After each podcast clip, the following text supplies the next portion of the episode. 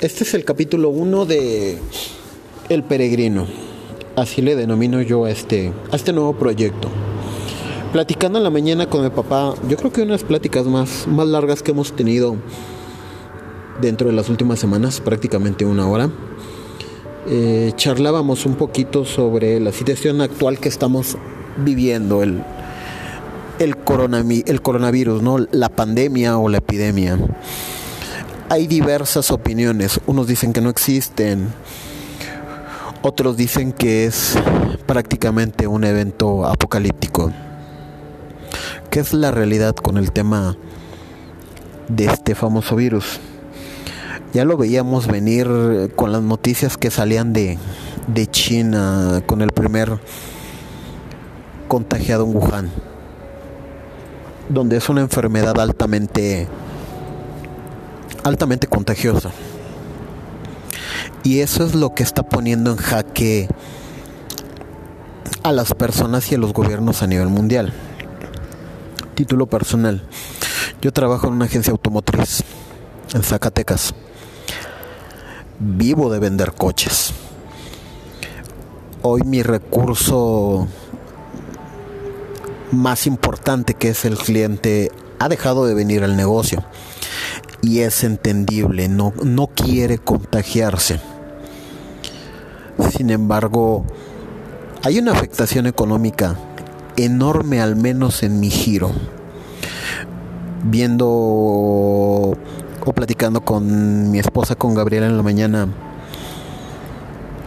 eh, varios comerciantes del centro histórico de la ciudad de Zacatecas solicitaron al, al gobierno zacatecano un apoyo. Investigando un poquito, están solicitando que se les condonen los servicios básicos, fijos, que sería la luz, el agua, el teléfono, las mismas rentas. El problema de la situación actual, a mi criterio, y es una opinión, solamente es eso, no digo que lo que diga, lo que emerja de mis palabras sea ley, pero dentro de mi opinión, el daño principal no te lo está haciendo a nivel salud la enfermedad. Lo está haciendo el caos económico y financiero que hoy estamos viviendo. ¿Por qué? Porque no hay comercio, no hay negocios. Hoy la mayoría de los empresarios, grandes, pequeños, están teniendo pérdidas, nosotros estamos teniendo pérdidas, tenemos dificultades. Algo que para mí es miserable y es entenderlo es no debemos de detener la economía. No podemos paralizar el país totalmente. Tenemos que adaptarnos a estas circunstancias y ver la manera de seguir generando negocio, generando ingreso. Eh, escribí hace algunos días en Facebook, me salió, tiene rato que no escribía, antes lo hacía mucho.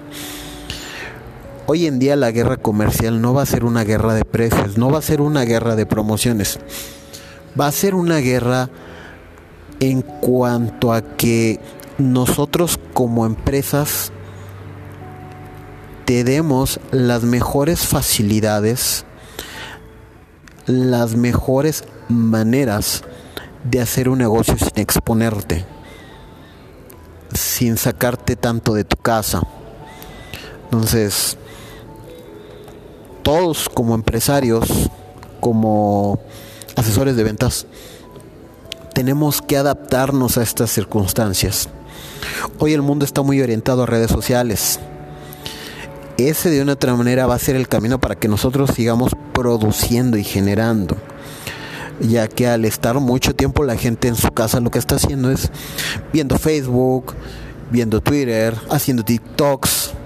Entonces, esa hoy va a ser la manera de comunicarnos y la manera de vender. Esperando de una otra manera que pase lo más, lo más rápidamente posible los días de cuarentena. Ahora, ¿Qué preveemos o qué preveo yo? Va a terminar la cuarentena, pero en nuestro día a día y esa es una charla que tuvimos en la mañana el desayuno, vamos a distanciarnos como personas, ¿no? El contacto humano a partir de esa situación que estamos viviendo va a ser muy restringido. Y yo creo que el tema del cubrebocas, de la mascarilla, va a ser parte de nuestro outfit, si lo quisiéramos ver así. Y que es una realidad, vamos a tener que aprender a, convivir con el virus. ¿Por qué? Porque no se ve a un corto mediano plazo que esto se vaya a erradicar. Vamos a tener que aprender a, convivir con ello. Alguna charla que tuvo mi jefe con nosotros, él mencionó ejemplos, por ejemplo el SIDA. La gente no dejó de tener relaciones. Las personas del mismo sexo siguieron teniendo relaciones, simplemente se adecuaron a las circunstancias, aprendieron a proteger. Hoy lo que yo quiero decir es, no detengamos totalmente nuestra economía, aprendamos a trabajar desde nuestra casa, para los que pueden, en mi caso desde la oficina, con muchas medidas de seguridad, con muchas precauciones, pero tenemos que seguir generando. Nuestras familias necesitan que sigamos generando. No tenemos otra opción más que adaptarnos al entorno actual. Esto es claramente una parte de la teoría o de la ley de la selección natural, que dice que los más aptos y los más fuertes son los que van a prevalecer. Tenemos que hacernos más fuertes, tenemos que hacernos más aptos y tenemos que hacernos muy, muy flexibles a esta situación. Eh, cerrando un poquito este primer capítulo, a cada una de las personas que pueda escuchar esto, yo les deseo de todo corazón, uno, que tenga salud. Dos, cuídense mucho, tomen todas las precauciones posibles. No lo, no lo tomen esto a la ligera, no es un juego. Y tres, no se rindan. Vean la manera de seguir generando para su familia y para nuestro país, porque lo necesitamos. Créanme, nadie va a venirnos a rescatar. Ese rescate solamente depende de, de las acciones que cada uno vayamos a tomar. Mucha suerte, un abrazo. Eh, yo soy Víctor Gómez y este espacio lo he denominado el peregrino, porque de cada uno de nosotros somos un peregrino, el cual camina el sendero de nuestras vidas. Un abrazo a todos y espero estar pronto con ustedes. Hasta luego.